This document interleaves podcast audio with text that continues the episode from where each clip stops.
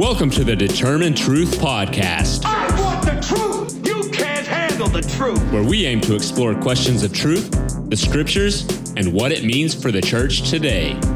Here's your host, Rob Dalrymple. We want to welcome you back to our podcast in the Gospel of John. Today we're going to pick it up in John chapter 5. Chapters 5 through 10 kind of begin a new section in the Gospel of John.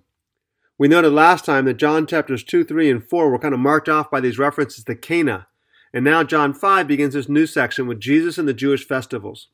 What's going to happen in these six chapters is that a festival is going to be mentioned, and its primary symbols are going to then be described, and then Jesus is going to be seen as fulfilling the symbol or demonstrating his authority over it. In chapter 5, it's going to be the festival of the Sabbath. Jesus is greater than the Sabbath. In John 6, it's going to be Jesus is the fulfillment of the Passover. In chapter 7, 8, and 9, Jesus is going to fulfill the Feast of Tabernacles. And in John 10, Jesus is going to fulfill the Feast of Dedication, also known as the Feast of Hanukkah. Now, in chapters 5 and 6, the, the central motif is really this idea of conflict. Jesus is going to reveal himself, but he's going to meet resistance. Both chapter 5 and chapter 6 have the same structure. It's going to begin with a miracle, then it's going to have the reaction of the Jews or the multitude to that miracle. And it's going to have this long section where Jesus is going to speak and, and explain what's going on. In the first 15 verses of John 5, Jesus is going to be on trial. He's going to heal a man who's paralyzed. Let's begin in verse 1. After these things, there was a feast of the Jews, and Jesus went up to Jerusalem. Now there is in Jerusalem by the sheep gate a pool, which is called in Hebrew Bethesda, having five porticos.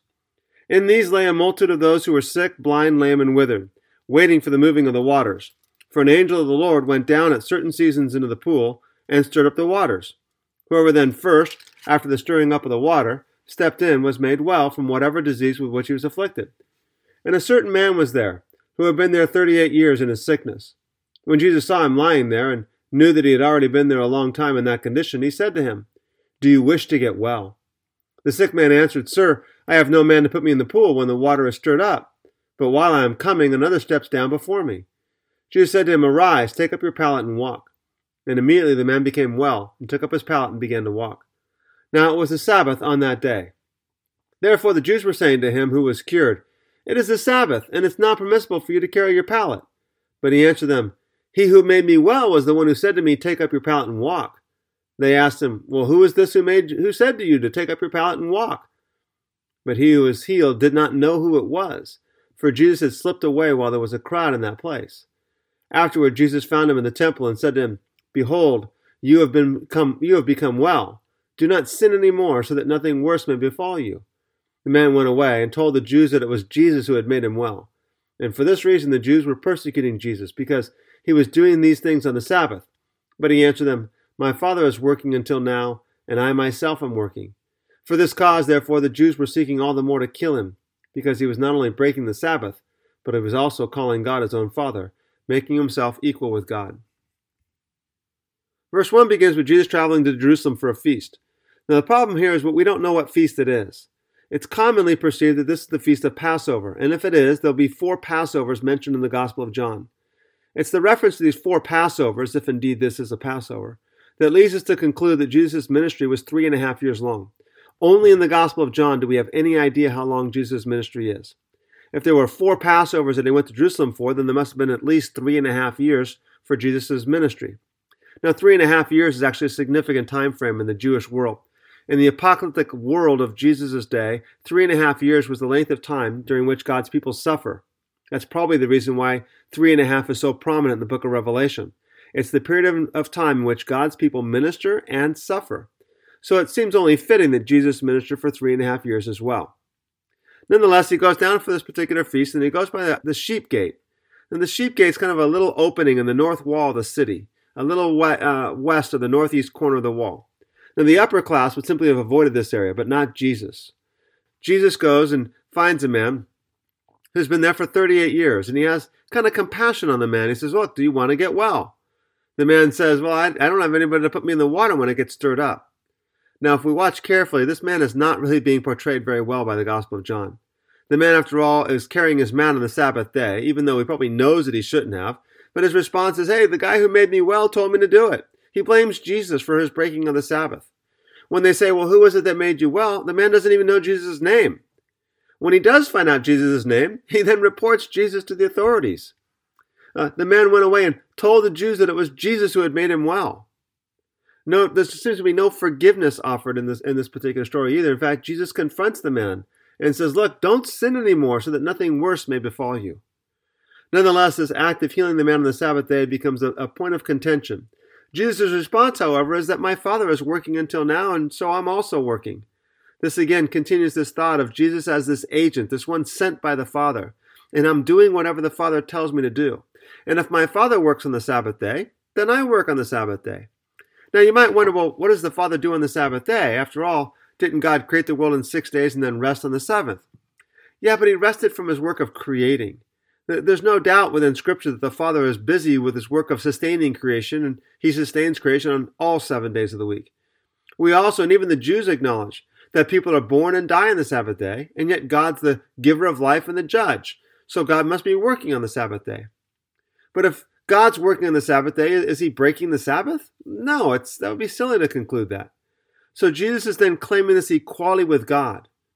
In particular, he's claiming to be God's divine agent, uh, the representative or the emissary. And as God's agent, he has the right and the ability to do whatever God does. Note his, uh, the, the kind of exclusivity that Jesus uses when referring to the Father. He calls him my Father. My Father is working until now. The Jews would never call God their Father. They would refer to God as our Father. Even Jesus taught his disciples to pray, Our Father. But Jesus is claiming that God to be my Father, claims this equality with him. So the Jews decide that they're going to have Jesus killed. Jesus answers them in verse 19 Truly, truly, I say to you, the Son of Man can do nothing of himself, unless it is something he sees the Father doing. For whatever the Father does, these things the Son also does in like manner. For the Father loves the Son, and shows him all things that he himself is doing. And greater works than these will he show him, that you may marvel. For just as the Father raises the dead and gives life to and gives them life, even so the Son also gives life to whomever he wishes. For not even the Father judges anyone, but he's given all judgment to the Son, in order that all may honor the Son, even as they honor the Father. He who does not honor the Son does not honor the Father who sent him. Jesus' response is kind of a thoroughly rabbinic response. He kind of begins with an answer, and the central element of his argument is that the Son is to learn the trade or the skill of the Father. The Son can do nothing of himself unless it's something that the, he sees the Father doing. He then follows that statement with for.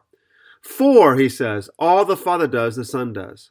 Second time, he says, for the Father loves the Son. Thirdly, he says, for the Father and the Son raise the dead and give life. And then fourthly, he says, for the Father gave all judgment to the Son. And then it climaxes with this in order that, this purpose statement, in order that all may honor the Son, even as they honor the Father. This, this idea of agency is running through this passage very deeply and very significantly. Whatever we do to Jesus, however, however we receive Jesus, is how we receive the Father, because Jesus is the agent of the Father. Therefore, if you don't honor the Son, then you don't honor the Father who sent him. Verse 24 continues Truly, truly, I say to you that he who hears my word and believes him who sent me has eternal life, and does not come into judgment, but is passed out of death into life. Truly, truly, I say to you that an hour is coming and now is when the dead will hear the voice of the Son of God, and those who hear will live. For, just as the Father has life in himself, even so he gave the, to the Son also to have life in himself. And he gave him authority to execute judgment, because he is the Son of Man. Do not marvel at this, for an hour is coming in which all who are in the tombs shall hear his voice, and shall come forth. Those who did the good deeds to a resurrection of life, those who committed the evil deeds to a resurrection of judgment. Note for Jesus, there's an emphasis on salvation by hearing the Word of God and applying it to one's life. You have to hear the Word of God and believe Him who sent me. To not do that is to not honor the Son, and therefore is to not honor the Father. An hour is coming, Jesus says, in fact, when all who hear the voice of the Son of God will live. After all, the Father and the Son both have life in themselves, and if I call, then they will come forth. Now, Jesus goes on to, to send, look, verse 30. I can do nothing on my own initiative.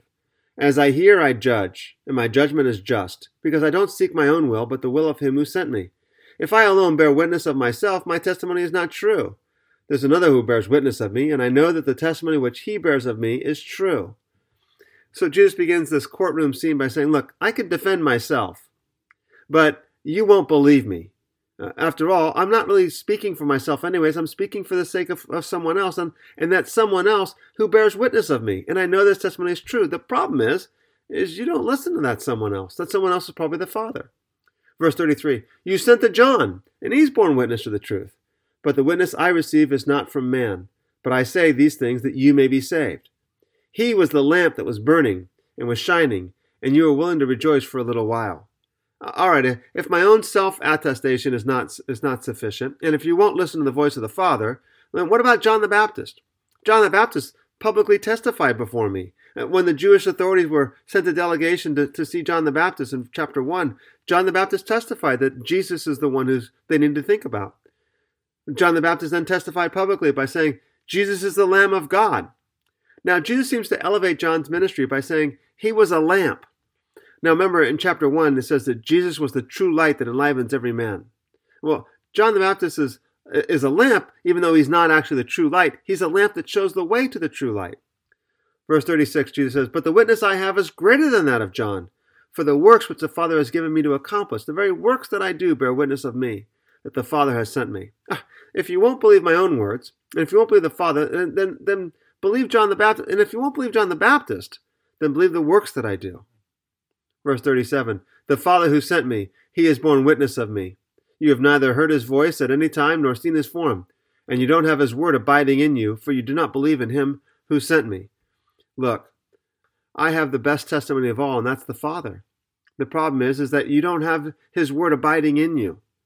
Now, the, the voice of the Father that you've neither seen or heard it at any time may it could be a reference to the baptism of Jesus when the Father spoke, but more likely it's his voice that Moses heard. The Jews prided themselves on being the nation who heard the voice of God at Mount Sinai. Now Jesus kind of responds and says, "But guess what? You haven't heard his voice. You're not part of that contingency because you haven't believed in the one whom he sent." If I am the agent and representative of the Father and you don't believe me, then you don't believe the Father. Verse 39 You search the Scriptures because you think that in them you have eternal life, and it's these that bear witness of me. And you're unwilling to come to me that you may have life. I do not receive glory from men, but I know you, that you do not have the love of God in yourselves. I have come in my Father's name, and you do not receive me. If another shall come in his own name, you'll receive him. How can you believe? When you receive glory from one another, and do not seek the glory that is from the one and only God. Do not think that I will accuse you before the Father, for the one who accuses you is Moses, in whom you have set your hope. For if you believe Moses, you believe me, because Moses wrote about me. If you don't believe his writings, how will you believe my words? Search the scriptures. Now, now, there's actually two ways to translate verse 39. It, it could be you are searching the scriptures because you think that have, in them you have eternal life, but it's those it's these that bear witness of me. Or it could be Jesus commanding them, you know, you need to search the scriptures because it's these that bear witness of me. The problem is, is that you're unwilling to come to me. The irony is this Jesus says, I've come in my Father's name, and you don't receive me. But if another comes in his own name, you'll receive that person. Look, don't think I'm going to accuse you, he, he, he concludes this passage by saying. I'm not going to accuse you before the Father. The one who accuses you is Moses.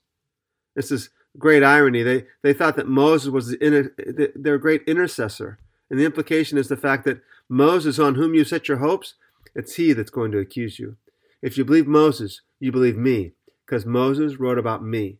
This is a really important statement, by the way, uh, because the scriptures are about Jesus. So often we have this understanding that when we go read the Old Testament, we read this verse and this verse and this verse as being about Jesus. And here's a prophecy here and here's a prophecy there. And but Jesus is indicating throughout the gospel story that the entirety of the story is about me. If you believe Moses, not this verse, this verse, and this verse, but all that Moses wrote, you believe me because Moses wrote about me. Thank you for listening to today's podcast. If you would like more information on the Determine Truth podcast, you can find us on iTunes. You can follow Rob's blog at determinetruth.com or purchase his books on amazon.com. See you next time.